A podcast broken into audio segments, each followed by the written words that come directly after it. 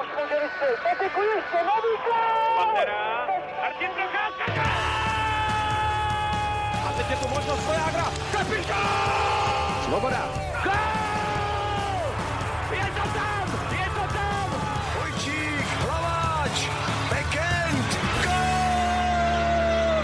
Gol! Jsme mistři světa, jsme světoví šampioni. Dobrý den. Šampionát plný zvratů a překvapení je za námi. Kanadští hokejisté ziskem 27. titulu vyrovnali rekordní počet zborné. Národní tým ovšem čeká na medaily už 9 let. Ve čtvrtfinále vypadl se stříbrnými Finy. V čem zklamal výběr kouče Filipa Pešána? Co stojí za velkým zestupem Kanady? A proč je finský systém tak účinný? Vítejte u dalšího dílu Hokej Focus podcastu, který na YouTube kanálu a Facebooku ČT Sport vysíláme opět živě. A tak se můžete svými dotazy a komentáři zapojit také vy. A o dnešních tématech budou diskutovat šéf-redaktor ČT Sport Michal Dusík, Hezký den. hokejový expert ČT Sport Milan Antoš Dobrý den. a Petr Musel z webu čtsport.cz. Hezký den. A od mikrofonu zdraví Tomáš Randa. Začněme tedy českým týmem. Za posledních osm šampionátů česká reprezentace chyběla v semifinále po páté. V klíčovém utkání turnaje padla z Finy 0-1. Michale, co se týká herního projevu, jaký dojem zanechal český tým na turnaj? Rozhodně ten dojem není úplně příznivý a v podstatě se dá říct, když bych to trošku přehnal, že tohle turnaj odehrál jednu hodně povedenou třetinu, pak odehrál nějaké zápasy, řekněme, kde splnil svoji povinnost a proti silným soupeřům znovu ukázal to, že český tým momentálně nemůžeme počítat do té sestavy týmů, které pravidelně budou bojovat o medaile.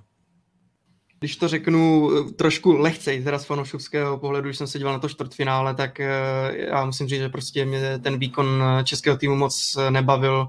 Bylo vidět, že Finové to měli celou dobu pod kontrolou, i když jsme možná měli z začátku dobrý nástup a pak v tom závěru nějaké velké šance, tak prostě tam bylo vidět, že i když Finové dali jenom jednu branku a do toho útoku se nějak nehrnuli, tak bylo prostě vidět, že to mají že to mají pod kontrolou, takže podle výsledku se může zdát, že, že je to vyrovnané, ale to je, to je tak vše. Bohužel i, i vzhledem ke změnám ve formacích, kterým se ještě dostaneme, tak se nedalo moc odtušit, co, co český tým chce hrát a bylo to, bylo to takový prostě na sílu a, a nekoukalo se mi na to, na to moc pěkně, takže ten dojem můj z toho, z toho šampionátu, z toho herního projevu bude takový neslaný, nemastný.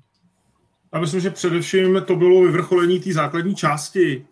Tam to, co říkal Michal, jedna třetina a zbytek prostě hledání něčeho, co nenašli ani hráči, ani trenéři, nějakou lehkost nebo návrat k něčemu, co, co bylo před šampionátem a, a to čtvrtfinále nezdálo se mi, že by bylo úplně příšerný, ale bylo z naší strany nudný a bez šancí. A v tohle tu chvíli já jsem spíš čekal, že tam se budeme vrhat po hlavách a, a viditelně to bude na každém hráči znát, že tam prostě chce ten puk dorvat třeba v zubech a to, to, to tam nebylo. To asi to největší zklamání z toho čtvrtfinále, ale jinak myslím, že všichni fanoušci, kteří nás budou poslouchat a, a který koukali na ten hokej, tak prostě vědí, že to bylo prostě ten zmar, který byl celý šampionát základní části, tak se přines i do toho čtvrtfinále a nebyla tam žádná změna. Před šampionátem se v médiích, včetně našeho podcastu, předpovídaly predikce o tom, že by český tým přesto měl bojovat o medaily. Coach Filip Pešán označil tuto pozitivní atmosféru za mediální masáž. Milané, byla skutečně ta očekávání před turnajem přemrštěná? Vůbec nebyly, nerozumím tomu, proč Filip Pešán teď jako po šampionátu mluví o mediální masáži to, to mužstvo bylo silný v kontextu toho, kdo tam byl a kdo tam jel a jaký mužstva tam měli, v jakém složení, tak prostě to, bylo, to mužstvo bylo silný a, a já prostě si myslím, že na medaili mělo. Má pravdu, když jsem četl nějaké vyjádření Roberta Záruby, který říkal, že vlastně na papíře je silný každý, když to schrnu, ale že to je potřeba ukázat ve hře, tak to je pravda. Prostě žádný jméno, žádný titul nevyhrál, vždycky to vyhraje tým, ale pokud děláte predikce a pokud před uh, mistrovství světa všichni odborníci se koukají na ty soupisky, včetně hráčů, a prostě vidějí, že tam je šance, tak ta šance prostě byla. To, to že to neklaplo a to, že to prostě uh, nakonec uh, byla, byla katastrofa, tak uh, to je věcí toho, jak se to tam složilo, jak, jak se tam hrálo, jak tam fungoval ten tým a uh, v těch podmínkách, které byly. Ale rozhodně bych uh, netvrdil, že se všichni spletli a, a prostě viděli něco jiného, než nakonec tam bylo. Já myslím, že prostě ta, ta síla toho týmu a takový ten klid, který byl před tím, ty výhry a všechno, prostě myslím, že všem, všem jasně naznačovali, že eh, ten tým vůbec není slabý, ale prostě to nesedělo. Já teda, jestli k tomuhle můžu, já si hlavně myslím, že přece pořád nejsme v době, kdybychom měli jet na šampionát a říkat, že tohle je tým, který bude bojovat o čtvrtfinále. Eh, prostě český hokej je pořád eh, taková značka a pořád by měl mít takovou kvalitu, že stavíme tým, který jede na šampionát bojovat o medaile. A pokud budeme před šampionátem říkat něco jiného, tak je to buď strašlivý alibismus, anebo je to fakt už v háji. Eh, protože my přece musíme jezdit, bojovat o medaile, musíme bojovat o semifinále, o to, že prostě se ten tým vrátí tam, kam by český hokej měl patřit. A jestliže se budeme bavit o tom, že ten tým že na něj byl příliš velký mediální tlak, když se někde psalo, že ten tým má na medaile, tak jestli jsme stavili tým, který neměl na medaile, tak se spojil postavili blbě. Jestli to někdo chce takhle postavit.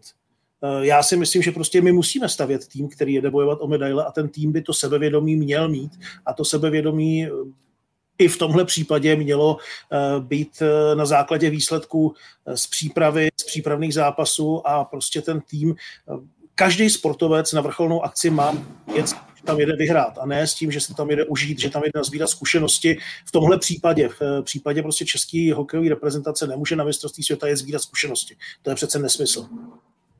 Já taky úplně nechci, aby vznikl nějaký dojem, že jako médiách eh, vlastně tímto nějakým způsobem tomu českému týmu ublížila. To, to, to vůbec ne. Jako před tím šampionátem právě tady ty predikce a, a analýzy, i přece to je to, co baví diváky, posluchače eh, prostě chtějí znát eh, názor, jak na tom jsme a samozřejmě, že jsme se rozhovali podle přípravy a podle, podle síly té soupisky, to, že to nakonec nevyšlo, tak je věc druhá, prostě protože ten tým herně měl předvést víc a nemusel narazit na Finy, což byl podle mě nejtěžší soupeř z té druhé skupiny, ale teď i někteří novináři ve Finsku ještě, ještě před čtvrtfinále favorizovali Čechy, bylo jich jako pár, ale byly tam taky takové názory, tak prostě opravdu ten, ten tým eh, jménama na to, na to měl mít eh, a vlastně i, i ze stran tady nás jako novinářů to bylo i takový jako natěšení na ten turnaj, prostě jsme viděli, že, že máme solidní, solidní tým a těšili jsme se na to a nebylo to vůbec o tom, že bychom chtěli nějak týmu, že to řeknu, jako už, uškodit a na, navíc sám jako Vrána před tím šampionátem prohlásil, že, že se vlastně není o čem bavit, že prostě jede pro titul, no tak to sebevědomí bylo i z týmu, takže to není o mediální masáži podle mě úplně. Realizačnímu týmu se vyčítalo zejména to časté míchání se sestavou, především v útocích. Petře, šlo o jednu z hlavních příčin neúspěchu? Eh, určitě o jednu z příčin. Bavili jsme se o tom herním projevu, že tam eh, že nebyl výrazný, pak samozřejmě to špatná střídání, oslabení, to byly ty hlavní příčiny na ledě. No a uh, to míchání se, se sestavou, to tomu taky ne, neprospělo. Bylo, byly to prostě nepovedené experimenty a teď řeknu takovou jako mou hypotézu, jenom, že možná si trochu Pešán neběhl mm, tou možností, zkrátka mohlo se vzít na turnaj víc hráčů, 28 hráčů a příprava dala pocit eh, tomu, že vše funguje, že na mistrovství světa pak může fungovat víc vazeb, a místo toho uh, si ten tým prostě ne, nesedl a točilo se s tím jako velice často. Jo. Takže šel vlastně nesehraný tým, náš tým, proti týmu, který v základní skupině vypiloval mouchy a měl jasně dané uh, formace. Uh, další věc, která rozhodně nerozhodla jako to, to, to čtvrtfinále, ale vynechání třeba kreativity Špačka mě prostě překvapilo vzhledem k tomu, že by prostě mohl v tom nějakém souboji jeden na jednoho zapůsobit a mohl by uh, do, toho, do toho útoku něco vnést, hrál celý turnaj, uh, takže i ta sestava byla taková jako zvláštní na to čtvrtfinále nebo, nebo nesehraná a Filip Pešán už prostě, už prostě moc experimentoval, až se do toho, dle mého názoru, zamotal. Já tady mám, můžu ještě ukázat, jsem si vlastně v přípravě jsem se díval na to, jak se vyvíjelo, vyvíjelo složení těch českých útoků. Takhle vlastně ty útoky se vyvíjely od prvního do posledního zápasu na turnaji z vrchu od, dolů, poslední řádek samozřejmě čtvrtfinále a těch změn je opravdu jako kopec. Takže to podle mě už hráči museli být sami možná trochu zmatení, eh, nevěděli s, s, s, kým, s kým hrát pomalu, nebo jak si nemohli vyhovět. A dám tam jenom nějaké krátké body k tomu. Kubalík Kovář, Vrána hráli spolu první dva zápasy, pak až na čtvrtfinále. Eh, Radil, to taky víme, hrál první zápas, udělal chybu proti, proti Rusům, a pak hrál až čtvrtfinále, nebo respektive zápas se Slovenskem a tam se chytl a hrál až čtvrtfinále. No ale pak dva velice zajímavé body, když jsem se na to díval, tak uh, vlastně Filip Zadina hrál z pěti centry v průběhu turné. Ten poslední čtvrtfinálový zápas hrál vlastně s Hanslem, který, s kterým myslím, že v té základní skupině nehrál, pokud se nepletu. A chytil, Filip chytil, hrál dva zápasy na křídle, pak hrál tedy na centru, eh, kde hrál v New York Rangers, což je pro něho možná typičtější. Eh, pozice, no a vystřídalo se kolem něj sedm různých hráčů na křídle. Tak eh, potom ta souhra asi jasný, že, že bude váznout a vlastně se s tím Michal ještě v zápase s Finskem. Tak ono je to potom složitý, když se dostaneme ještě v té další části k tomu, že Lipešán vlastně říkal, že ti hráči z NHL ještě nejsou lídry, tak jako nejsou, ale neměli tu situaci úplně usnadněnou, když prostě se takhle točilo ze sestavou. Já dám přednost asi Michalovi, jestli chce reagovat. Já budu reagovat jako poslední, když tak. Dobře, já eh, takhle. Já si nemyslím, že eh, změny eh, jsou příčinou toho, jak ten tým hrál, že to, jak ten tým hrál, je příčinou toho, že prostě Filip Pešan hledal pořád a vlastně ke konci už trošku zoufale, co změnit ve hře. Myslím si, že v tomhle prostě ten trenér by měl víc věřit nějaký svý intuici, kterou na začátku měl, nějakým způsobem ty formace sestavit. On je měnil prostě protože chtěl reagovat na něco, co se mu nelíbilo, ale ono to prostě není, eh, není to Lego, že vyměním kostičku za kostičku a prostě ta kostička, místo červené kostičky tam bude zelená kostička a to bude takhle hezky fungovat. Prostě je to přesně tak, že ti hráči se potřebují nějakou dobu srovnat. Ono to, eh, možná si pamatujeme některé eh, doby, kdy se fakt střídalo. Milan mi to určitě potvrdí. Milan, teď tam půjdeš ty, ty a tenhle ten tady. Pamatuješ na to, že jo? takhle už se to dneska, takhle už se to dneska fakt dělat nedá a e, nějakým způsobem tam musí fungovat e, to, že se ty formace sehrají e, přesilovky. Rozházely se přesilovky. Při čtvrtfinále najednou jedna přesilovková sestava jinak.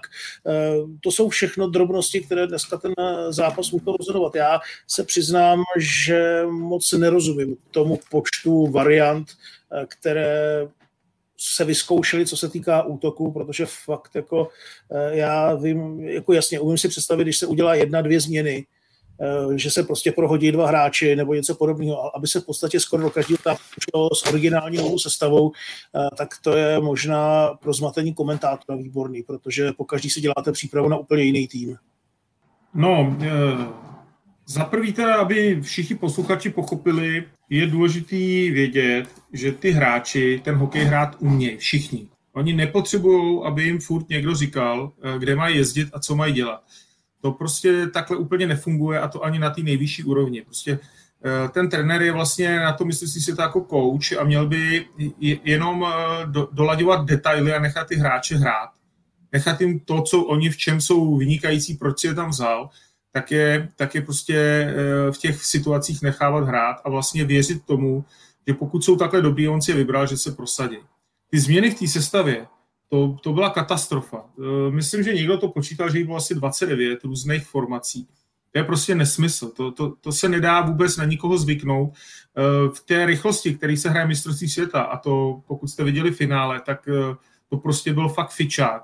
Tak vy jdete tak, že víte, s kým hrajete a je tam šestý smysl a jste na takový stejný vlně a vlastně vy toho hráče ani nemusíte vidět, ale víte, že tam někde bude vy, vy to vidíte periferně, že se tam myhne dres a už víte, že podle toho pohybu, jestli to je levák, pravák, kdo to je a co, co teďka budete dělat. Jo? Takže spoustu věcí se hraje, jak se říká, poslepu, anebo tak, že ten šestý smysl hokejový za ty leta ho máte tak už uh, lepší nebo horší. Třeba myslím, že Kovář ho má vynikající, já ho mám horší, nebo jsem ho měl horší než, než Kovář a než valná většina všech těch reprezentantů, který tam jsou.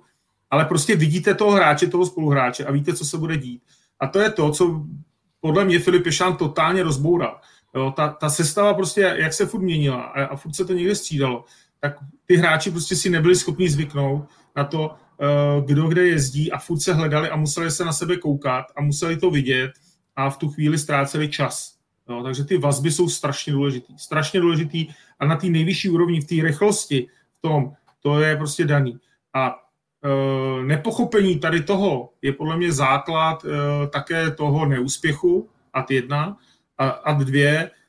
Uh, myslím si, že Filip Pešán chtěl být větším motorem nebo víc vidět, nebo být důležitější než ten trenér na mistrovství světa jako coach má být. Tam prostě opravdu potřebujete, aby ty hráči hráli a vy je musíte jenom podpořit, aby, aby tomu věřili, tomu systému, tak jako jsme to viděli u Kanady nebo u Finů, kteří prostě tomu systému, který začali hrát, tak mu věřili a pak prostě věřili, že jedna lajna klapla.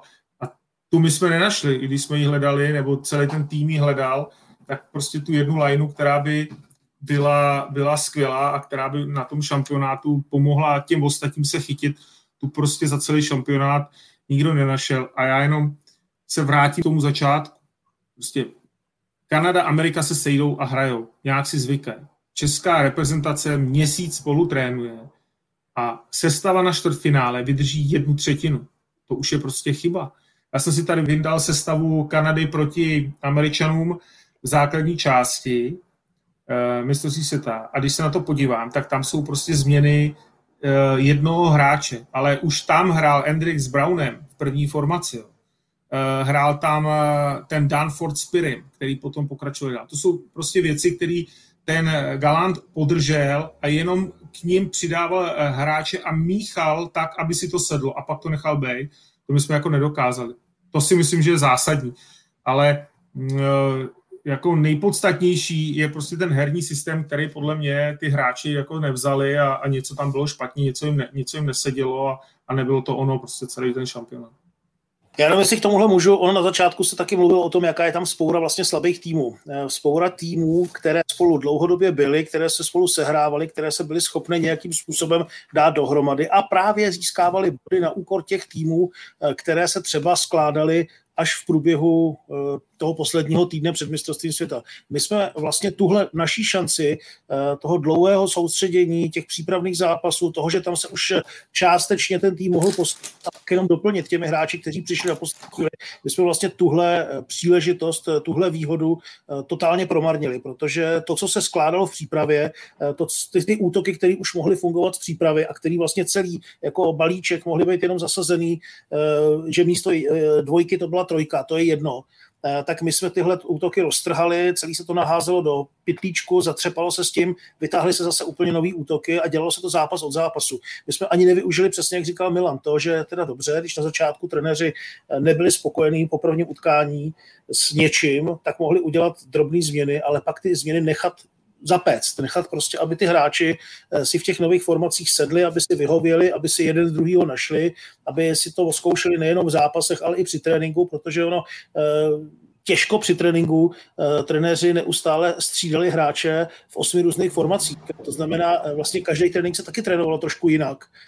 Pak třeba si myslím, že ne, nebylo úplně šťastný v utkání se Slovenskem to, že ve chvíli, kdy si ten tým má nějakým způsobem naladit na čtvrtfinále, Eh, tak se třetina klíčových hráčů nechá, eh, aby si odpočinuli. Přestože třeba někteří z nich ani nechtěli, přestože někteří říkali, že, jako jo, že prostě naopak do toho zápřehu chtějí, já bych to pochopil, kdo, jestli nějaký zranění, tak jasně, eh, nemá cenu, nemá cenu to tlačit přes zranění, ale prostě my jsme to v tom zápase proti Slovensku měli poslední šanci, jak ty útoky nějak poskládat dohromady. A bylo to zase úplně všechno jinak. A navíc někteří hráči, kteří pak hráli ve čtvrtfinále, nehráli proti Slovensku a vlastně systémově byli z toho týmu eh, posazený na tribunu jenom proto, aby prostě jako najednou v tom poslední, při té poslední šanci na to sehrát se ve čtvrtfinále tu šanci nedostali. Takže to si myslím, že úplně šťastný.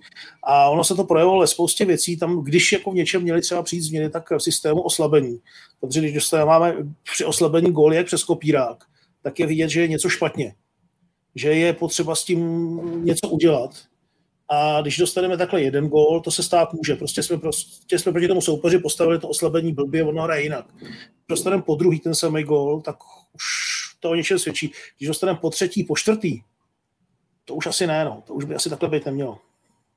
Je za námi první sezona reprezentace pod vedením Filipa Pešána. Michale, projevily se už u A týmu prvky jeho koncepce? To je otázka, kterou, kterou je strašně těžké odpovědět, zvláště po tomhle mistrovství světa. Eh, protože jestli to, co bylo vidět na mistrovství světa, by měla být koncepce Filipa Pešána, tak to asi jako není úplně to, co chceme. Eh, já jsem dalek toho odstřelovat trenéra po jednom turnaji a říkat, že prostě ten trenér eh, to dělá špatně. Na druhou stranu příští rok ty turnaje budou důležité a i některá prohlášení Filipa Pešána nebyla šťastná. Jestliže řekne v světa, že tam teda získal spoustu cených zkušeností, tak ty zkušenosti měl získávat jako asistent, ne jako hlavní trenér. A příští rok řekne, že na olympijských hrách taky získá spoustu cených zkušeností, eh, protože na olympijských hrách taky jako hlavní trenér ještě nebyl a že ty hvězdy budou ještě větší, než byly na tohle turnaji, eh, takže ještě více jako bude koukat na to, jaký hráči tam hrajou a to nejsou úplně šťastné eh, věci.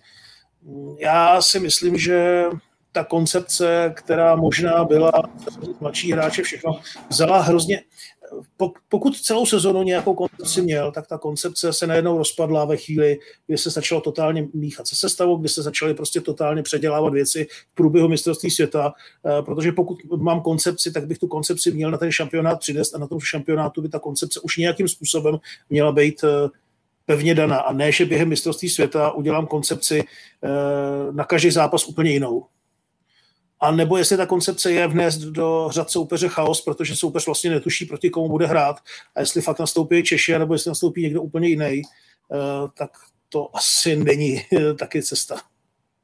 A tak je tam vidět třeba, eh, že chce Filip Pešán hrát obranu středního pásma, systém 1-2-2, kdy tam rozhání ty hráče a, a zabetonuje střední pásmo mluvil o tom dostávat puky za obránce ve čtvrtfinále, což je běžná věc, to není nic nového, ale jako zásadní, co já vidím eh, z těch věcí, které on zavádí a myslím si, že eh, to nakonec hrála i dvacítka proti Rusku, je takový ten, eh, takový ten beton ve středním pásmu a z toho nějak výjít do nějakých rychlejších breaků a do takového přečíslení, které by se dalo využít. Jo to si myslím, že je nějaká, nějaké jeho, nějaká jeho vize toho hrát. Osobně je to systém, který já jsem hrál leta letoucí, protože jsme, jsme to hráli na Slavy a ten systém vůbec není špatný, dá se z něj jít rychle do protiútoku, pokud tam má, to máte hráče, ale mm, viditelně to není systém, který by bavil lidi který by diváky držel prostě u toho, že to je boj. Je to prostě vycouvání z, z útočního pásma, čekání na nějakou chybu soupeře a potom jít eh, rychle do protiútoku. A co mám zprávy, co prostě jsou různé věci mezi hokeji, které se předávají, tak tady to je jedna z věcí, kterou prostě Filip Pešán chce hrát. Nevím, no. Pro mě to hodnocení takový, že já jsem to jako hrál hrozně dlouho a ten systém jako znám, ale vím, že to není nějak atraktivní hra, že prostě je účelná, účinná, ale není atraktivní. Takže to bych řekl, že je vidět. A pak uh, asi, co, co mě jako překvapilo, je tam hrozně moc řečí, hrozně moc jako uh, co všechno a oblečeme se do montérek a, a takové věci a, a, a málo toho hokeje. Na to, kolik tam kolem toho bylo řečí, jsem nakonec viděl strašně málo hokeje. Dobrýho hokeje. My jsme si ještě právě s Tomášem bavili v redakci a právě jsme si říkali, kdyby jsme hráli, nebo snažíme se hrát ten, ten styl, co nastínil uh, Milan a uh, kdyby jsme hráli styl, který by se přibližoval třeba Finům, bavilo by nás to, jako bavilo by to jako fanoušky, lidi, lidi, kteří se na to dívají, ale byli bychom úspěšní. Já si myslím, že uh, by hlavní byly ty, ty výsledky. Samozřejmě teď bylo vidět, že ani tohle, tohle nefungovalo, ale ano, není to úplně koukatelný, ale um, přece jenom dlouho čekáme na nějaký úspěch. Těžko říct, jestli tohle je koncepce, která ten český tým nebo český hokej vytrhne, ale myslím si, že hlavní, co by potom fanoušci viděli, tak jo, tak se, tak se třeba přiveze nějaká medaile, tak by to by to jako snesli, že tak řeknu, protože Finové taky nehráli třeba v semifinále úplně pohledný hokej s Němcema, přišlo mně, že byli možná i na svůj Eh, na svůj, na svůj zvyk prostě trošku pasivní a bylo to, nebylo to úplně koukatelný z jejich strany, ale za mě, kdyby prostě to přinášelo výsledky, tak, eh, tak by to asi lidi podle mě vzali. No a když jsme se bavili o tom stylu, tak do toho asi zapracoval Filipe Šám, teda alespoň nějaké plus, že, že si tam zapracoval určitý hráče jako Jakuba Fleka, Uh, Matěj Bliml asi postupně do toho bude dostávat a myslím si, že i Smejkal je trochu takový typ a a Michal Špaček je trochu jiný typ hráče, ale, ale taky dostal pod Pešánem víc prostoru a uh, vyprofiloval se prostě v reprezentačního hráče, no tak alespoň třeba někteří tady tihle hráči uh, z toho vyvstali. No a ještě tady to doplním, jo. Finové na to mají hráče tady na ten systém. Oni vlastně celou dobu chtějí hrát jeden na jednoho, ale já si nejsem jistý, že všichni hráči, kteří uh, tam byli na mistrovství světa, jsou schopni dlouhodobě 60 minut hrát dobře jeden na jednoho. To, to ať se na mě nikdo nezlobí, ale e, mně se zdá, že Finové jsou v tomhle daleko vychovanější té zodpovědnosti a v tom e, skvělém bruslení, e, fyzické vyspělosti a taktické myšlení jsou, jsou prostě o chloupek lepší než my a dodržejí to 60 minut. Prostě my Češi e, chceme vždycky najít nějakou skulinu, jak s tím soupeřem naložit tak, aby jsme udělali skvělou přihrávku nebo, eh, nebo jsme ho něčím překvapili. Ale nejsme tak důslední v té obraně jeden na jednom ve vlastním pásu. To nám trošku chybí a není nám to úplně vlastní. Eh, já možná v tomhle navážu na Milana, protože je to přesně to, co on říká. On tenhle ten styl hokeje navíc i pro ty hráče není úplně, on ne, že není zábavný pro diváky, on není úplně zábavný pro ty hráče, protože pro ty hráče je to fakt systém, který je trošku sváže a nutí je plnit si svoje věci. A teď je otázka přesně toho, jestli ti hráči, kteří ten tým pak doplňují dál, jestli to jsou hráči do tohohle systému. Jestli prostě a zároveň, jestli ten trenér eh, je dokáže přesvědčit, zahodí tou osobní eh, hravost, to, co je zdobí a jestli třeba pro některé hráče svázání do tohohle systému není to, že je připravíme od nejsilnější, co v nich je, protože tohle je systém, kde zdaleka tolik nevynikne nějaká osobní kreativita, tohle je systém, kde nevynikne prostě to, že někdo je fakt šikovnej, eh, má geniální nápady přihrávky, tady fakt jako se primárně musí podřídit tomu systému a musí hrát ten otravný, protivný, vošklivý hokej taky si myslím, že ne vždy se prostě povedlo to, že by ti hráči to chtěli hrát. Bylo vidět, že tam měli momenty, kdy si chtěli hrát to, co umějí oni, to, co baví je. Možná jenom uh, krátký dovětek uh, k té diskuzi styl versus medaile, tak uh, Vojtěch Kríza si myslí, že lidé by byli, i kdyby se to na to nedal koukat, desetkrát spokojenější za jakoukoliv medaili.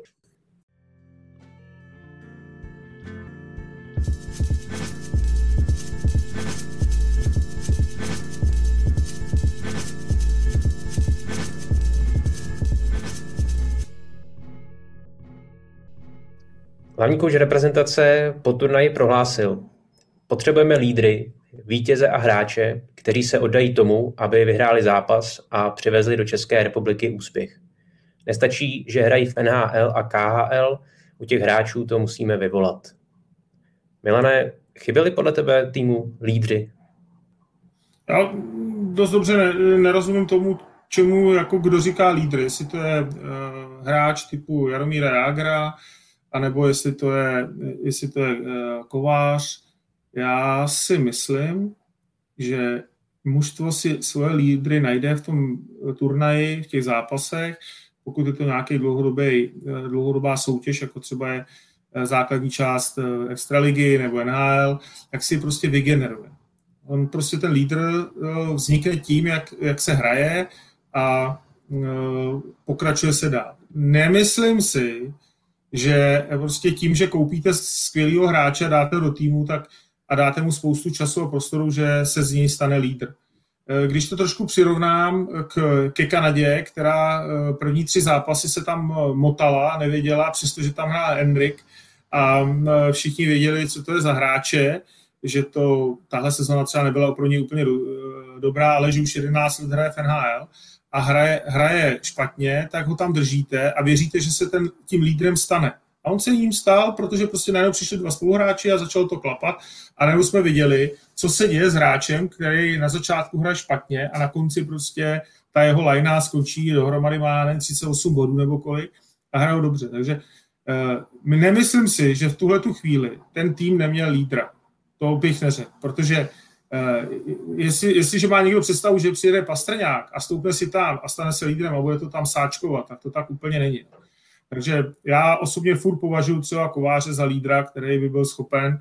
Eh, myslím si, že eh, určitě to mužstvo by si nějakého lídra našlo, ale že prostě ten systém, to míchání a celková taková nedůvěra nebo špatný nastavení na tom šampionátu vlastně toho eh, lídra nevygenerovalo a je úplně jedno, jestli tím lídrem měl být Hronek nebo Kovář nebo kdokoliv jiný, ale prostě nakonec se nenašel a byla to chyba. Eh, já teda v tomhle si ještě myslím, že zaprvé ta věta tak, jak byla, je docela slušná fráze.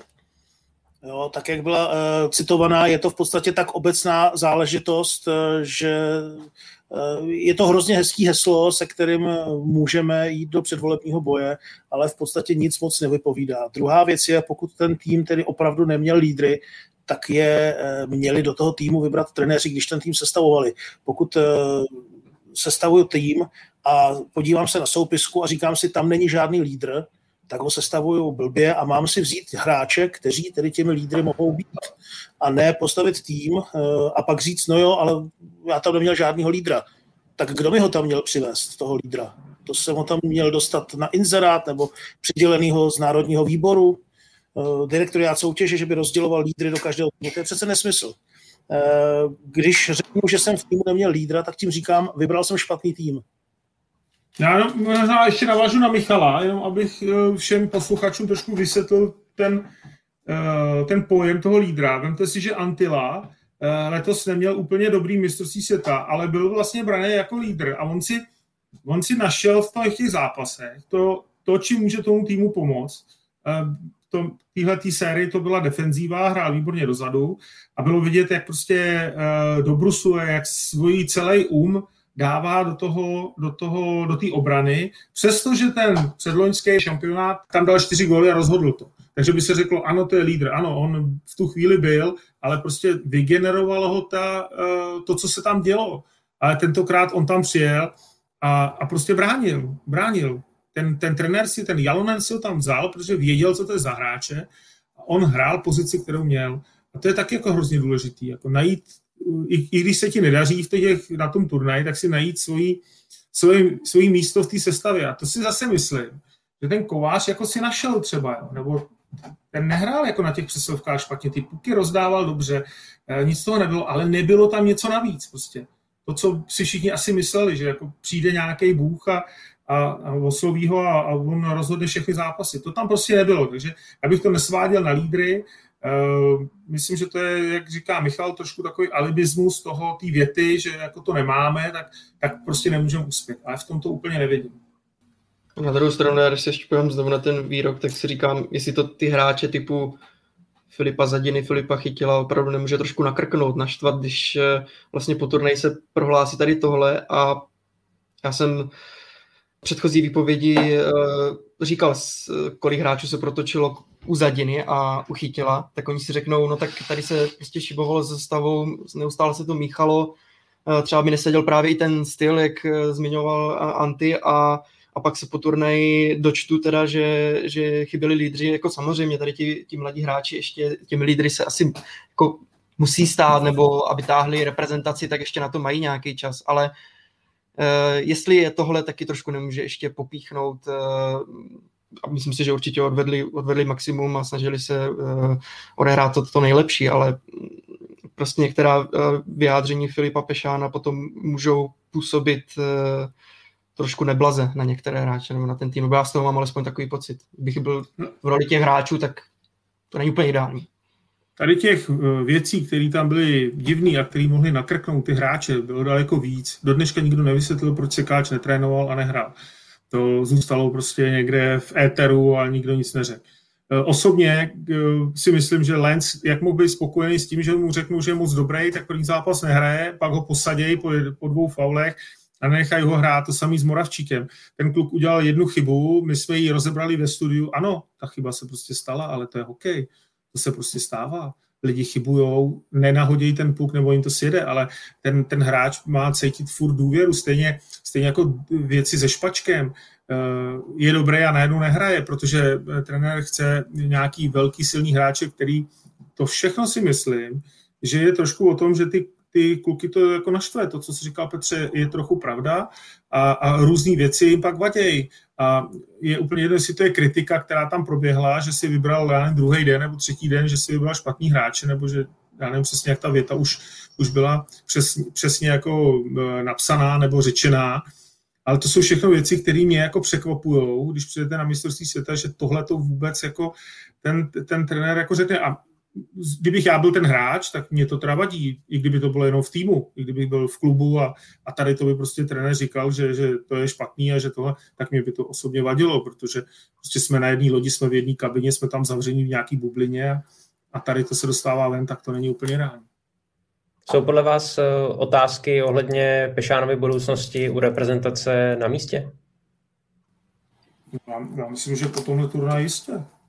Já si spíš myslím, že, že to je jako, no nechci říct nereálné, ale když jsem uh, četl jo, jo. vyjádření uh, šéfa svazu, uh, myslím pro CNN, Prima News, tak uh, na ní nemá jako v plánu nějakým způsobem vůbec uvažovat o tom jeho odvolání a ono z pozice šéf trenéra svazu nebo respektive je, těžké odvolávat šéf trenéra svazu jenom jako po jedné, řekněme, kompletní sezóně uh, u reprezentace a já si myslím, že po prvním mistrovství rekord rozhodně končit nebude, i když, jak zmiňoval Michal, je před námi dost uh, důležitá další sezóna, ale ta, ta důvěra se mu jako dá. Josef Jandač, když to teda trošku srovnám, tak dostal také, uh, řekněme, tři šance, jednu ve dvojici s Vladimírem Vujtkem a pak dvě jako samostatný jako hlavní coach neprošel přes čtvrtfinále, tak eh, po, druhé, po druhém mistrovství, který by vypadalo třeba podobně, tak eh, se to bude asi řešit víc, ale podle mě teď vlastně Filip Pešán byl trochu i překvapený, když přišla ta, ta otázka po, po příletu do Prahy. On s tím asi jako nějakým způsobem ani jako nepočítá a stejně jak to zmínil vlastně i šéf svazu Král, tak zmiňoval specifičnost toho turnaje kvůli covidu, takže to prostě brali jako výsledek, který nebyl propadák, ale který se nenadchl a takže podle mě se nebude jako o tom, o tom nějakým způsobem uvažovat. Tak ono samozřejmě vždycky eh, se tyhle věci řeší ještě s nějakým postupem a hlavně až poté, kdy proběhne i vyhodnocení toho šampionátu vlastně přímo na svazu. Eh, takže já si myslím, že tuhle chvíli je asi předčasný říkat, bude to tak nebo nebude to tak. Samozřejmě se největší pravděpodobností, nebo uh, zatím ta vyjádření svědčí o tom, že Filip Pešán dostane důvěru i na další období, respektive bude naplněn ten kontrakt, který má. Ono to není tak, že by se teď prodlužoval, ale že bude naplněn ten kontrakt, který má. Uh, spíš je otázka, jaké tam budou podmínky, jak bude postavený tým okolo něj, uh, jakým způsobem ho doplnit, co udělat, co změnit. I třeba on sám čím se dokáže poučit, protože říkal mnohokrát, že to je velká škola pro něj, že eh, mu ten turnaj v mnohem otevřel oči, že se naučil spoustu nových věcí. Já jenom navazu eh, na to, co říkal Milan, ono opravdu asi jsou věci, které z té kabiny utekly nebo nějakým způsobem byly vynesený eh, až nezvykle. Prostě v hokeji nedělá to, že by se komunikovalo s hráčem a přes média vlastně, když vezmu i před eh, celým turnajem, když eh, třeba se mluvilo o nominaci Česky a v podstatě eh, ta informace byla taková, že původně tam proběhl nějaký kontakt, že ano, že se s ním počítá, že by třeba šanci dostat mohl a pak najednou vyšla nominace, ve které byl Roman Červenka, tak si myslím, že to není úplně šťastný a není to úplně šťastný signál směrem k hráčům i k dalším hráčům, že prostě to jednání je jiný, než eh, na který třeba jsou hráči zvyklí a který bývá běžný. Tak eh, Otázka zněla uh, jasně, jestli by tam měl zůstat. Já říkám, že, že v tuhle tu chvíli a potom dojmu, který mám z tohle mistrovství světa, rozhodně ne. To, co říká Petr, je pravda. Nic se nestane, nic se nezmění, protože prostě tady není vůbec vůle něco měnit. Tady tady je podepsaná smlouva na dva roky, myslím, takže Filip Pešán bude dál pokračovat i na olympiádě, na mistrovství světa a s tím nehne vůbec nikdo. Eh, I kdybychom se stavili na, na hlavu, tak on to prostě bude trénovat. Co mě vadí, je, že uh, začal hned jako hlavní, aniž by šel a začal jako asistent, aby, si, aby se podíval, jak, jak to funguje, jak funguje mistrovství světa, aby si to sám si utřídil v hlavě, protože nezlobte se na mě, ale to není žádný vele zkušený trenér. To není trenér, který trénuje 30 let. Starý Vůjtek to dostal v kolika letech. A, a ty trenéři, ty hráči si ho chválili a byli z něj nadšený, protože prostě se choval tak, jak se Ládě Vůjtek chová. A Filip Pešán má úplně jiný chování a on potřebuje trošku, eh, řekl bych si, sednout na zadek, aby viděl, jak se prostě na mistrovství světa ty trenéři chovají, jak to funguje, jak je to náročný turnaj, co se tam děje. A to je to, co jako mě vadí. Vadí mi to, že ho tam nevzal jako asistenta k někomu a nejdřív mu to neukázali a pak bych, ho, pak bych ho tam dal. A on, kdyby dneska odstoupil a řekl, hele, já cítím, že prostě se musím učit, že to není ono, tak ho za dva roky tam dostane na mistrovství světa znova protože to je trenér, který třeba by tady do budoucna mohl opravdu národák trénovat. Ale tady to prostě zatím si myslím, že bylo velký sousto a, a on ho opravdu nezvládl. Jako. A proto říkám, že by neměl pokračovat, ale to, že bude pokračovat, je naprosto jasný, to jako se nezmění. Ale myslím, že i do budoucna bychom měli přemýšlet o tom, že tady je spoustu dobrých trenérů, který trénují 20 let a šanci nedostali. To jsou chlapi, kteří tady 20 let trénují. Podívejte se na Rulíka, kolik tady eh, jako odved práce, co, co, co trénoval, jaký má, jakou má za sebou historii a, a někdo se zamýšlí nad tím, že by šel dělat národák, ne vůbec. Je tady najednou Filip Pešan, který je jako moderní a nové a já mu to vůbec nezařívám, já mu to přeju, já bych byl hrozně rád, aby tady ty mladí kluci nebo mladí trenéři tam šli a, a, a vedli to, ale fakt si nejdřív to musí trošku naučit. Já když jsem přijel poprvé na mistrovství tak jsem taky koukal, protože jsem tam předtím nikdy nebyl a koukám a, a učím se a a čím člověk je na tom šampionátu, to by potvrdil určitě Michal Dusík. Když chodíte na ty tréninky, vidíte, co se tam děje, tak vám najednou začnou cvakat ty souvislosti a vy to začnete chápat. A to si myslím, že byla ta chyba. No. Protože fakt tenhle ten, tenhle ten šampionát mohl být medailový, kdyby tam prostě byli možná zkušenější trenéři, který by to, který by to zvládli. No ale tím neříkám, že, že e, neměl šanci Filip Pešán to zvládnout. Možná, že jo, ale já jsem tam prostě nic neviděl. Jsem čekal, kdy tam něco uvidím a neviděl jsem tam nic.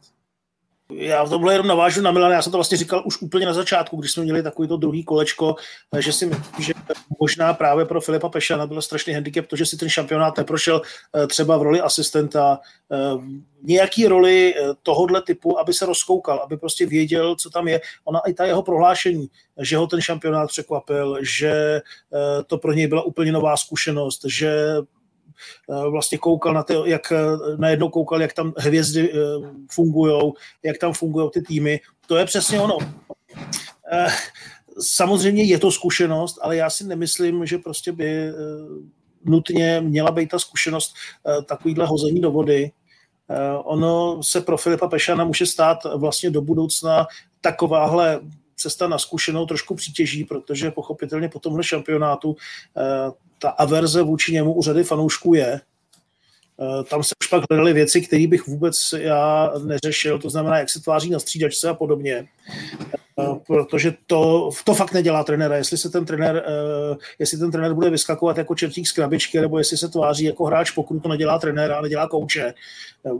Ale to, že prostě mně přišlo, že v některých chvílích vlastně nestíhal reagovat na to, že je na šampionátu a třeba i to míchání se stavou ukázalo, že on nevím, mně, to přišlo malinko jako takový, eh, takový zoufalý krok toho, že najednou zjistili, že něco nefunguje a teď začali vymýšlet, co s tím a pořád se to měnilo a pořád se to měnilo, že ten turnaj, ono to přijde, že to je strašně krátký, to jsou tři týdny. Na druhou stranu třeba Kanada ukázala, že ten turnaj je dost dlouhý na to, abych mohl být trpělivý abych mohl prostě eh, i s tím týmem, který na začátku vypadá, že pojede s historickou ostudou, dojít až k titulu mistru světa.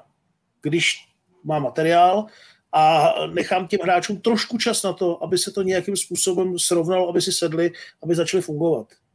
Jo, a to je třeba věc, která na to nováčka, když to takhle vezmu na střídačce, může působit jako strašný, strašný stres, že si říkáte, tak teďka jsem uh, prohrál dva zápasy, teď najednou musím rychle něco udělat, protože jsme v háji, protože teď musíme strašně rychle něco udělat a, a ono se ukázalo, že se i s tím špatným vstupem dá někam dojít, ale musím mít malinko trpělivost, vlastně jako trošku víc věřit tomu, co jsem udělal na začátku třeba.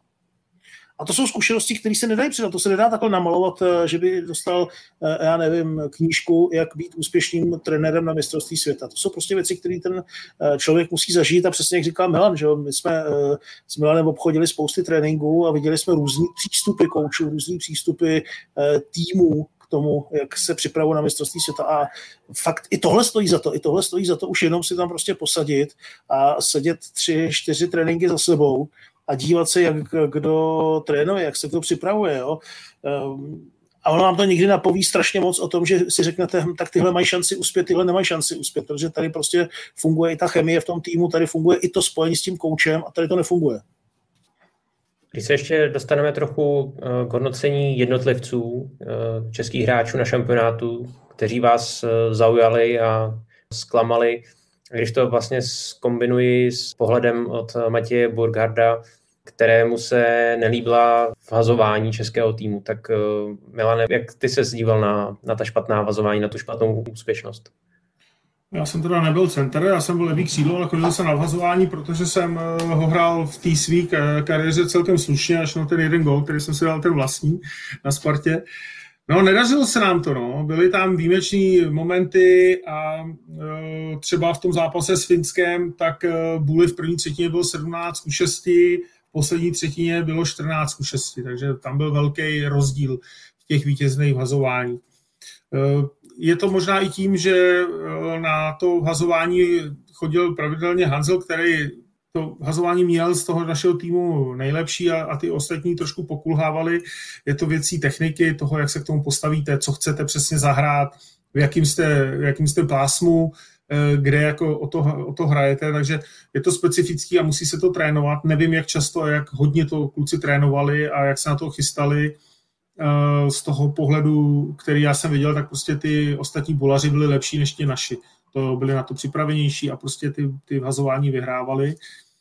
Mně se líbil Fleck. Eh, líbil se mi Fleck, eh, bylo na něm vidět obrovská energie. Eh, líbil se mi Kubalík, protože přestože třeba nehrál ve formě, kterou by si asi všichni přáli, tak byl v rozhodujícím momentu vždycky na správném místě a udělal to tak, jak měl. Takže to, to byla další věc, kdo se mi líbil. Pak, kdybych měl vzít postupně ty hráče, tak Robin Hanzel odehrál podle mého názoru taky to, co, to, co jako od něj všichni očekávali. Honza Kovář eh, byl trošku za, za, tím, za tou svojí formou, která běžně je daleko lepší. A eh, že by mě někdo jako znovu jako vystřelil a řekl jsem, tyjo, tak, tak to byl, to, ten hraje, tak to, to jsem neviděl. No. Zbytek byl takový, pod některých jsem čekal ten výkon, ať to byl třeba Špaček, nebo Stránský, který tam byl a snažil se prostě, ale byl na, na šampionátu a spíš se trošku hledal nebo prostě zvykal si na tu rychlost, na to tempo, na to všechno. Takže tady ty, tady ty mě jako za, tyhle bych pochválil. No. Co si budeme povídat, ty golmani z 90% taky to nebylo úplně, úplně ono, ale to všechno souviselo se vším bych eh, neřekl, že jsme tam ten tým eh, prostě, že jsme z toho týmu, nebo že, že trenéři z toho týmu stali maximum víc než 60% toho, co by ty kluci dokázali. No. Víc bych neřekl, že z nich dostali. No.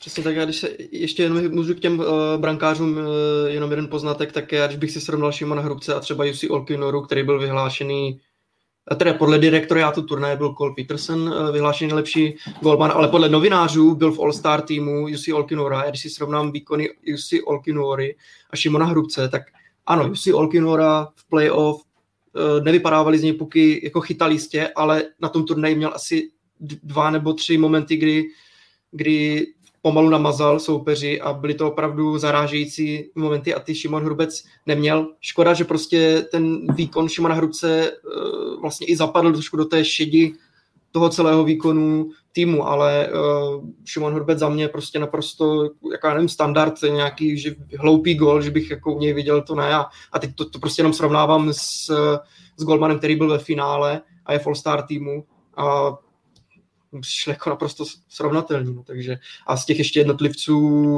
uh, asi bych se opakoval mm, Fleck, uh, Robin Hansel taky, myslel jsem si, že to je takový nevýrazný hráč, ale samozřejmě na těch body strašně pomohl. A směrem dopředu, neříkám v obraně, taky občas uh, byly nějaké chyby, ale směrem dopředu mě celkem zaujal Sklenička a Šulák.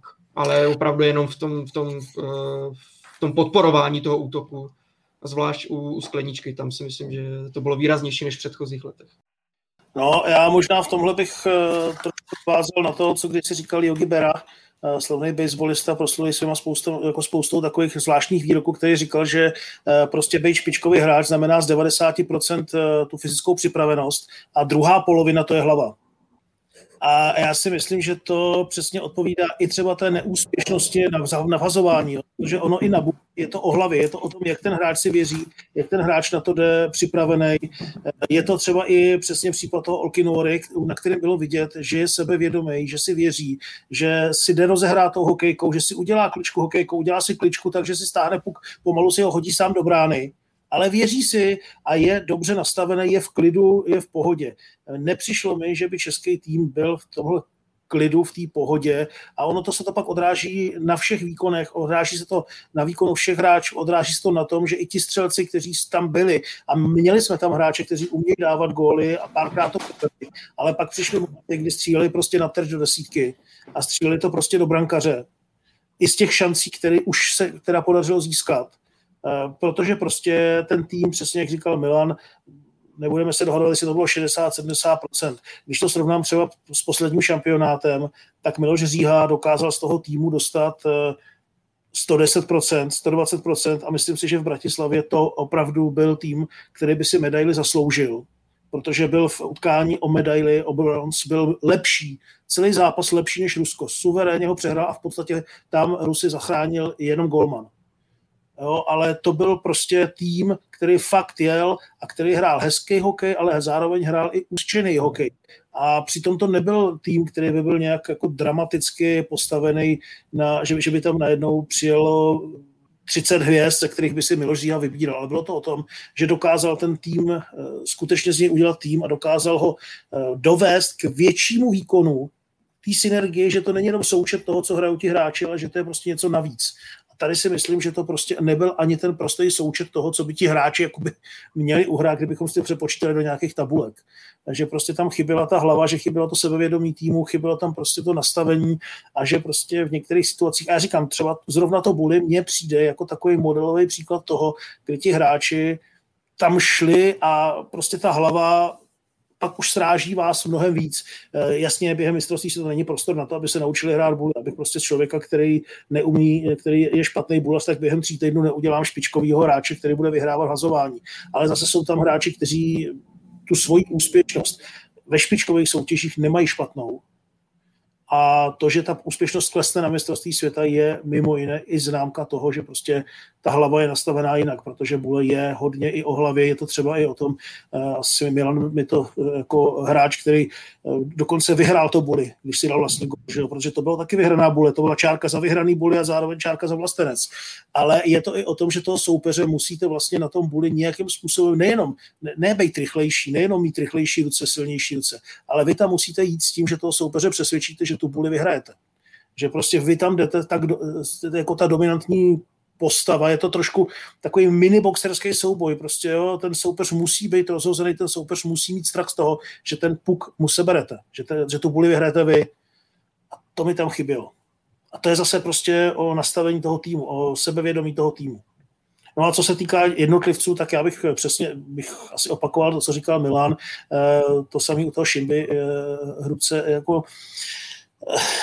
jasně, můžeme se bavit o tom, že český tým k tomu, aby uspěl, tak většinou potřeboval výjimečního brankaře. To znamená brankaře, který pojede na mistrovství světa a bude mít úspěšnost 95%.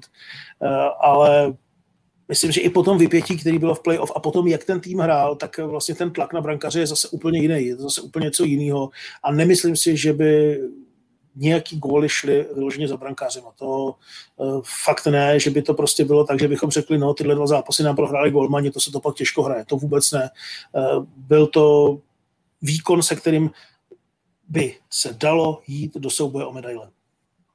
Na závěr tohoto bloku ještě dotaz od Jana Faltínka, trošku se vrátíme na začátek v tom hodnocení českého hokeje nebo stavu českého hokeje. Myslíte si, že už nás Švýcarsko a Německo předběhlo? Ne, ještě ne, myslím, že ne.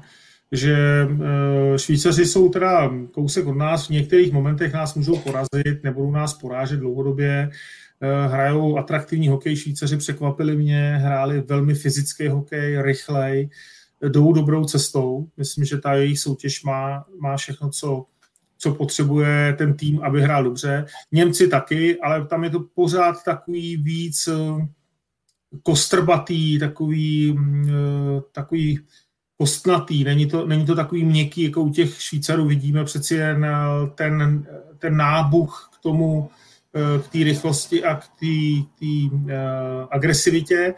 Ale zase, Švýcaři měli dva dobrý ročníky, teď je tam zase pauza u mládeže, nemají tak dobrý tady ty ročníky, které teďka přicházejí, takže ono to, ono se to pak srovná. Takže neřekl bych, že nás jako nějakým způsobem přeskakují, ale srovnávají ten handicap, který byl obrovský a srovnávají ho, srovnávají ho rychle.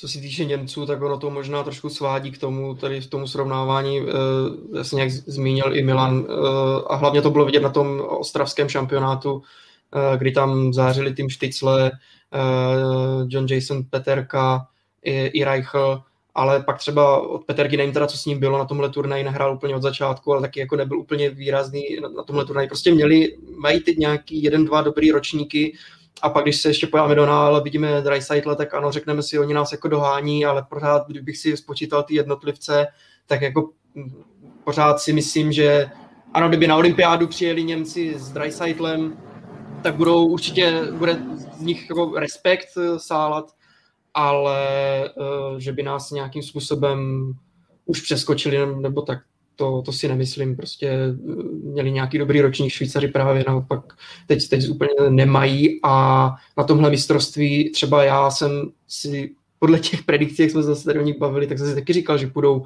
půjdou daleko a budou hrát o medaile.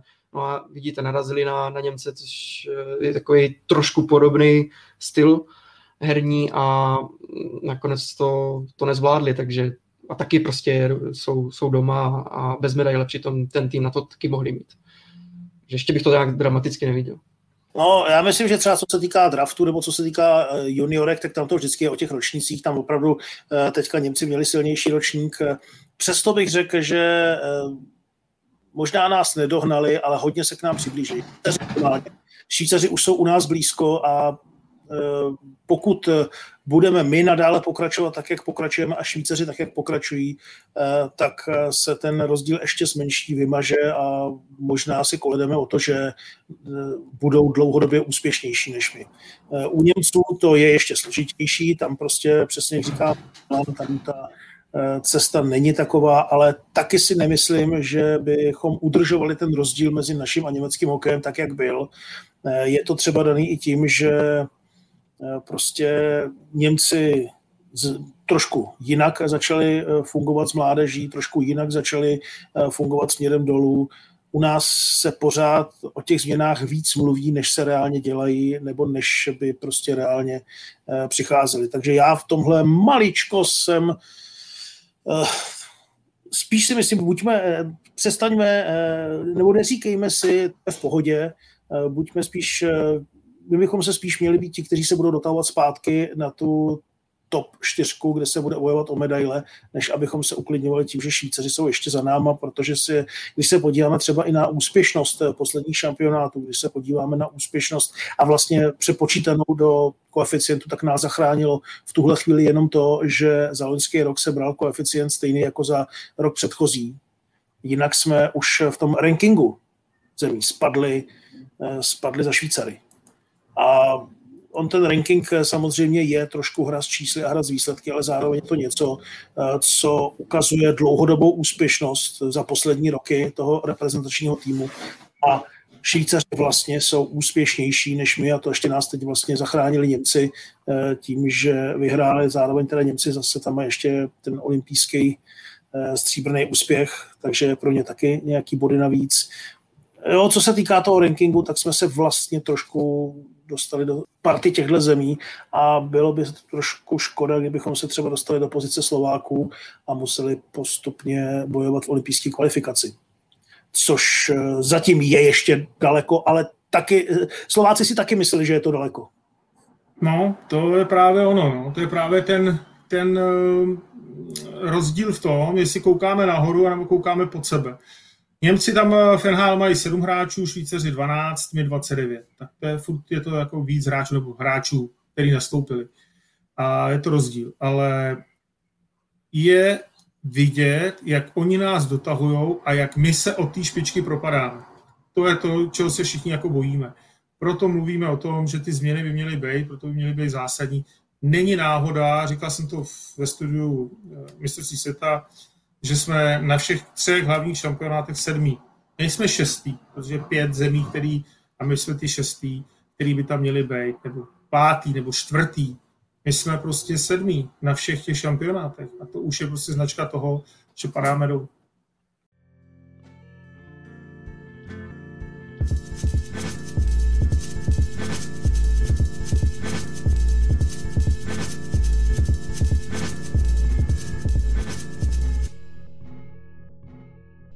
Na závěr se podívejme ještě na další účastníky turnaje. Nejdřív začneme eh, od jednoho z největších zklamání šampionátu.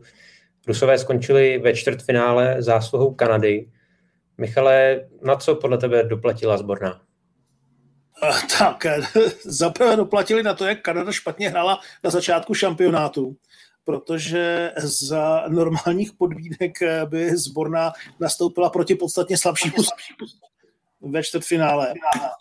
To je trošku no a tam si myslím, že to byl fakt vyrovnaný souboj, tam to mohlo být Rusko nebo Kanada. Zborná, myslím si, že papírově měla tým, který mohl hrát klidně s Kanadou ve finále, nebo prostě se tam někde mohli, mohli bojovat o medaile. Pro ně prostě opravdu to špatný, co bylo, bylo to, že Kanada hrála na začátku tak tak mizerně, že postupovala ze čtvrtého místa. A rozhodně si nemyslím, že by v tom utkání Rusové byli, že by to byl průšvih pro Rusy. Jo. Tam Kanada zahrála výborný hokej, to samý jako pak zahrála Kanada výborný hokej proti Američanům a zahrála potom uh, dobrý finále. Jako Kanada USA mi vůbec přišel jako nejhezčí zápas šampionátu, nevím, jestli Milan se mnou bude souhlasit. A možná mi tohle semifinále přišlo jako fakt největší tahák a tak jako nejvíc mě bavil ten zápas se všech. No, i to finále bylo dobrý, ale já no. jako zklamání považuji Švedy. To, to, byla, to byla hrůza. To jako, Rusa, uh, Rusové vypadli, dobrá, uh, přivezli si tam golmana na jeden zápas, ale Švédové to byla trapnost. To byly fakt příšerný a obrovská ostuda pro ně. Já možná k tomuhle řeknu, buďme rádi, že tam byli. Švédové takový, jaký tam mají být, tak jsme přesně takhle hovořili teď o českém výkonu. Jo, to, to je vlastně pravda, no, no to máš pravdu, že my jsme nepostoupili do čtvrtfinále, no. Milane, kde nastal podle tebe zlom uh, v týmu Kanady? Že se tak uh, zvedla a vlastně došla až uh, k tomu zlatu? No tím, že začal hrát ten jeden útok, který je tam dotáh. Prostě najednou ten Japány začal hrát a, a v tu chvíli eh, byl útok tak silný, který, který byl schopen uh, jít takhle daleko a vyhrávat ty zápasy, protože to prostě ty zápasy vyhrával jeden útok. Já jenom připomenu, že ten uh, Brown, ten Conor Brown, který v tom útoku a pak vlastně na šampionátu získal nejvíc bodů, tak byl 94. v celkovém bodování NHL, což jako není špatný číslo, ale prostě to není top hráč, jako jo.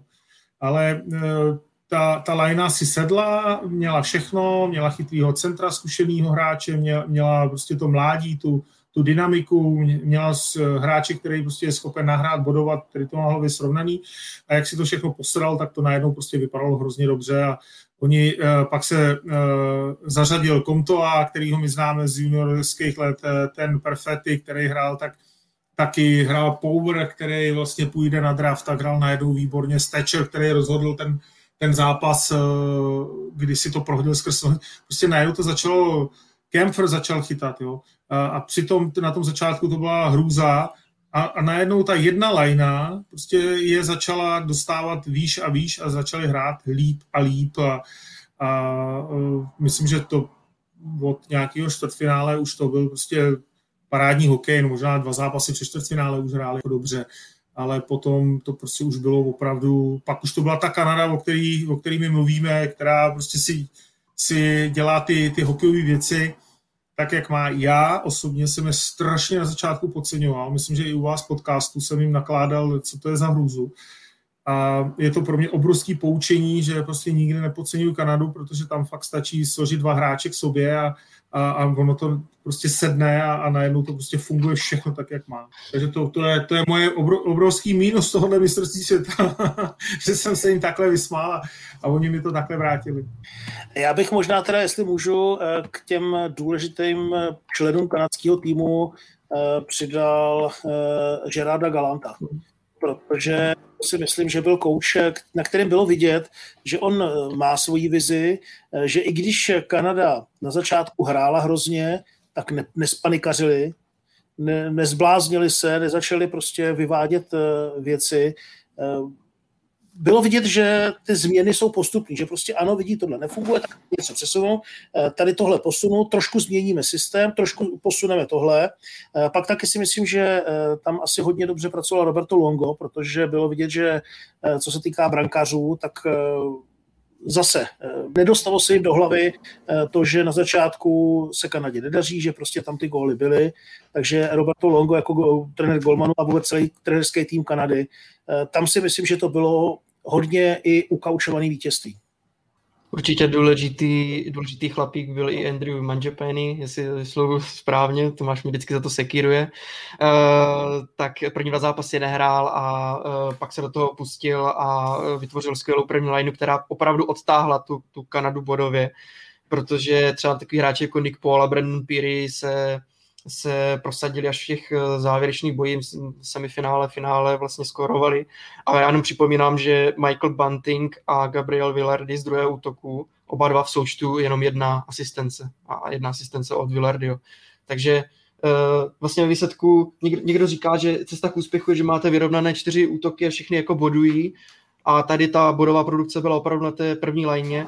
No a uh, rád bych ještě navázal uh, na Michala, když se zmiňoval Gerarda Galanta, já si pamatuju rozhovor, a bylo to i ve vysílání, rozhovor asi po dvou nebo třech porážkách. A on se usmíval a byl úplně v pohodě. A prostě, uh, jak, jak kdyby jako Kanadě nešlo o krk, přitom už v té, v té chvíli už byli ve vážné situaci. On byl úplně, úplně v pohodě a prostě jak kdyby věděl, že si to sedne, i když samozřejmě postoupili až na poslední chvíli, že jim ještě pomohli Němci, takže asi takhle to úplně nechtěli uh, až do takové situace dostat, ale byl úplně v pohodě. A ne nadarmo, je to trenér, který uh, z Vegas málem byl, byl kousek od obrovského úspěchu uh, a zisku Stanley Cupu s týmem, který vlastně taky, nechci říct, že lidi podceňovali, ale byl to nový tým v NHL a on z minima vytěžil maximum a to stejný teď udělal nakonec s Kanadou. No a je to přesně ono, že jo, coach, který 20 let eh, je v NHL, nejdřív jako asistent, pak jako hlavní trenér, dvakrát byl na mistrovství světa jako asistent. Je to coach, který prostě eh, já bych to řekl, eh, já bych teď tady citoval možná Ivana Hlinku, nebudu ho citovat, všichni vědí, co by asi Ivan Hlinka řekl, tak se z toho přece on má prostě nějakou vizi, on prostě bylo na něm vidět, že do toho udělal nějaký zásahy do toho týmu, že společně s týmem nějaký drobné věci změnili, ale zároveň ty hráče nechali, aby si to ošahali, aby prostě si to sedlo. A pak eh, ten výkon Kanady rost směrem ke konci turnaje velmi raketově nahoru. Finové nakonec eh, na tu kýženou obhajobu nedosáhli. Přesto, Petře, jaké herní aspekty eh, dotáhly výběr Suomy až do finále a je podle tebe ten styl Finů nudný? V těch jejich zápasech nepadají, nepadá moc branek, takže samozřejmě to svádí k tomu, že, že je nudný, ale samozřejmě neskutečně propracovaný, prostě kompaktnost, skvělý bruslení, precizní eh, jako taktika, ví, kdy se stáhnout, kdy zautočit, kdy do toho, proti, kdy do toho protiútoku a, a většinou, většinou opravdu je z toho nebezpečná šance. Eh, v tom bodování Anton Lundel, já nevím, byl někde kolem 15 nebo kolem 10. místa, jestli se nepletu. Oni nepotřebovali mít tak produktivní útok jako, eh, jako Kanada ten jeden, nebo ty jednotlivce, ale to je prostě opravdu neskutečně kompaktní tým a, a Juka Jalonen klobouk dolů před ním. Eh, a když si budeme bavit ještě, už jsme taky naznačili, ty formace už se prostě skládaly, samozřejmě v Finum se to tvarovalo i líp, protože vyhrávali, měli opravdu Eh, dobrý, dobrý zápis eh, z těch, z těch zápasů a, a měli velice brzo eh, jistý postup, ale třeba Inala Kontiola a Pakarinen spolu hráli celý turnaj, Ruotsalainen, Lundel, Ojameky, další skvělá lajna, tak tam se akorát prohodili Lundel s Ruotsalainem, center křídlo a, a pak jim to taky skvěle šlapalo a, a poslední dva zápasy ve skupině hrál ten útok ve stejném složení a celé playoff hrál ve stejném složení, takže prostě byl neskutečně Eh, kompaktně, jestli je nudný, no tak ten styl tak jako proti uh, Němcům mě ten zápas úplně nebavil, ale v finále bylo jako úžasný. A tam si myslím, že opravdu, jak, jak to bývá jako takové to kliše, že rozhodli maličkosti, no tak jako rozhodlo jedno buli a možná krátce předtím, kdyby hráli Finové přesilovku, doví, jak by to dopadlo, ale to byl naprosto vyrovnaný uh, zápas a jeden ještě zajímavý poznatek, nebyli tam finalisté uh, z finské lígy a prostě Jalonen si ty hráče vybral dopředu a hráči, kteří byli dlouho v tom playoff té finské ligy, tak už nezatěžoval, prostě poskládal kompaktní tým, ehm, když to u nás samozřejmě nějací finalisti v tom, v tom kádru byli a, a ten tým si neskutečně sedl a jako jestli Ulky už jsem se, už jsem se vyjadřoval. Ale není to tak, že by mě úplně nebavili. Zápas Němci byl takový nudnější proti nám nějak místy, ale třeba v finále bylo neskutečné, protože tam zase přepli a hráli trošku jinak Finové, hráli opravdu aktivněji a bylo super hokej. Já se teda zase přiznám, že mě už jako dlouho, teď já, se, já, já pořád se k těm trenérům, jo? trošku to vypadá jako, že jsem na to zase vysazený, ale mě t, fakt jako dlouhou dobu baví sledovat Juku Jalonena, jak eh, s tím pracuje a jak ten tým dává dohromady, jak ten tým vlastně poskládá eh, tak, jak potřebuje, ale zároveň přizpůsobí taktiku tomu týmu, co zrovna má a tomu, jaký hráče má eh, přizpůsobí tomu ten styl finské hry. No a eh, teď jako nechci se tady nějak vychotit Antimu, ale jeho skoromenovec Antila, to je pro mě taky obrovská postava, nejenom tím, že měří přes dva metry, ale to je fakt lídr týmu. A ještě co jsme třeba zjišťovali i z finský kabiny, vezmu před dvěma lety mistrovství, tak on má obrovský respekt u hráčů, u spoluhráčů. Je to fakt ten správný kapitán, za kterým ti ostatní spoluhráči eh, půjdou i do pekla a zpátky, když bude zapotřebí. Eh, on není to hráč, samozřejmě to playoff 2019 bylo specifický, že tam dal čtyři góly, ale jinak to není hráč, od kterého by se čekalo, že bude rozhodovat zápasy tím, že eh, bude nejlepší střelec celého šampionátu. Ale je to hráč, který odvede neskutečnou porci tvrdý, těžký práce, schytá spoustu ran, rozdá spoustu ran a fakt jako umí kabinu udělat. Je to ten lídr týmu a to i třeba ve chvíli, kdy Finové měli eh, v týmu víc hráčů z NHL, tak prostě všichni se shodli na tom, že on má v sobě to charisma toho vůdce, toho lídra, takže jako anti a antila. Milané, co ty, jaké jsou tvé poznatky k finskému systému hry?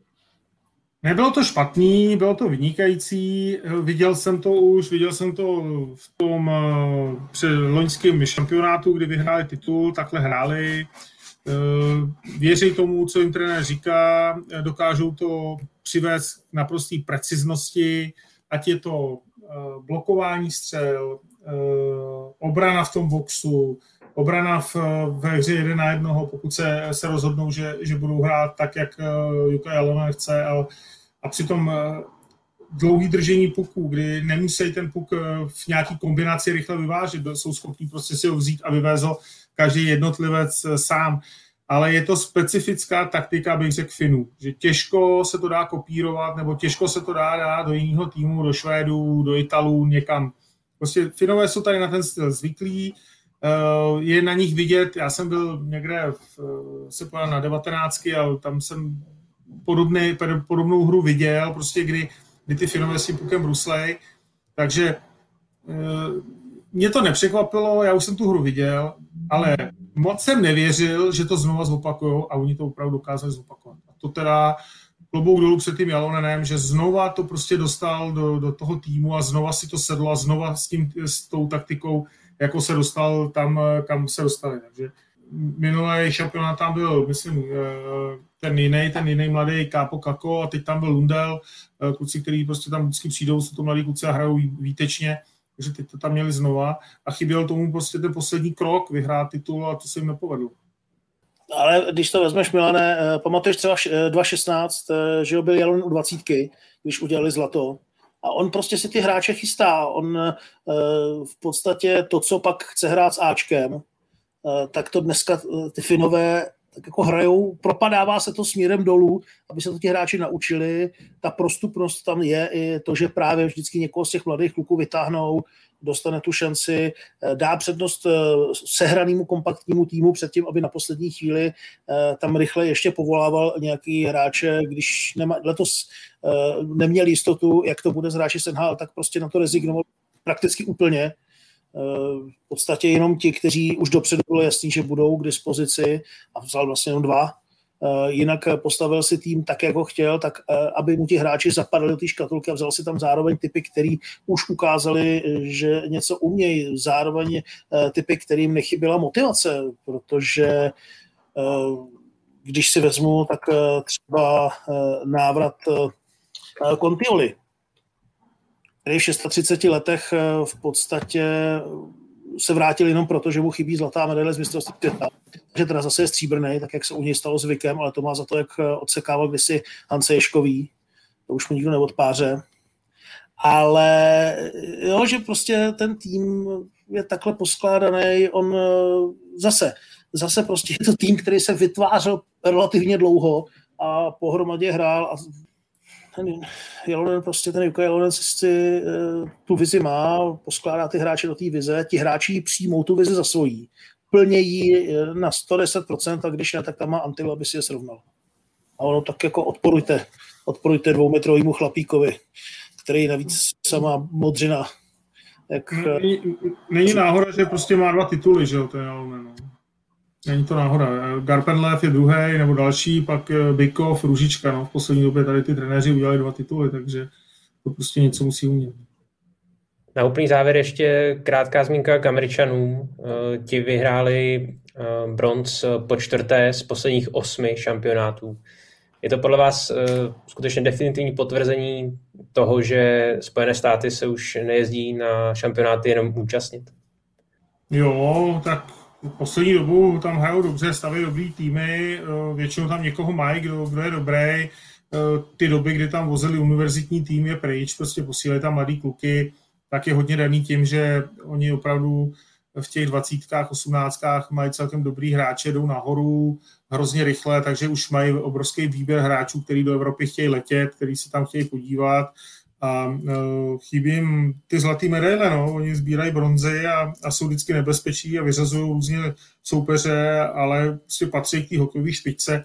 I když to třeba medailově tak nevypadá, tak prostě jsou to špičkoví hráči a uh, teď jsme tam viděli uh, tu jednu lineu, ten Moore, Robinson a Garland, tak ty taky jedna linea hráli výtečně, prostě mladí, mladí hráči, kteří byli schopni prostě něco vymyslet. Ten Garland prostě udivoval, udivoval tou technikou a a, a tím, co si prostě dovolil s pukem na holi. No. Takže rozhodně tam mají hráče a myslím si, že, že i přesto, že to bylo v té bublině a asi pro hráče to nebyl žádný stan nebo komfort, pro hráče, kteří chtějí hrát v zámoří a hrajou fenhál, tak to nebylo nic moc, ale, ale přijeli a, a sedlo si to a bylo vidět s jako obrovskou radostí potom, kdo viděl ty záběry, přišli do kabiny a slavili ten bronz taky jsme možná lehce spochybňovali ten tým, nebo jsme, si, jsme se na ně dívali jako takovým jako dvojím metrem, ale uh, Justin Abdelkader a Brian Boyle, což byly možná dvě jména, která trošku budili jakoby rozpaky, tak nakonec byli, jak jsme se tady bavili o těch lídrech, tak vlastně byli lídři i Američanů a jakoby trochu i těm mladším klukům ukázali právě, jak to na to mistrovství světa, světa chodí a za mě Cole Peterson.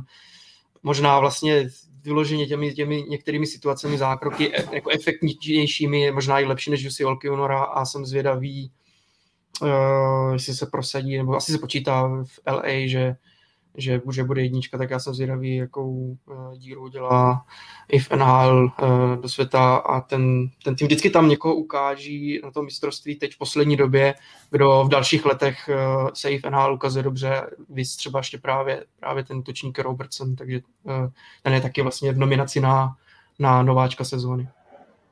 No a já, když to vezmu, tak my vlastně s Milanem Američany jsme dlouhý roky sledovali na dvacítkách, když se dělali i osmnáctky, Eh, je to zaprvé ten jejich program, který udělali, který fakt nastartoval americký hokej, ale zároveň v tuhle chvíli strašně těžej z NCAA, eh, stěžej z toho, že eh, americký univerzitní hokej šel nahoru.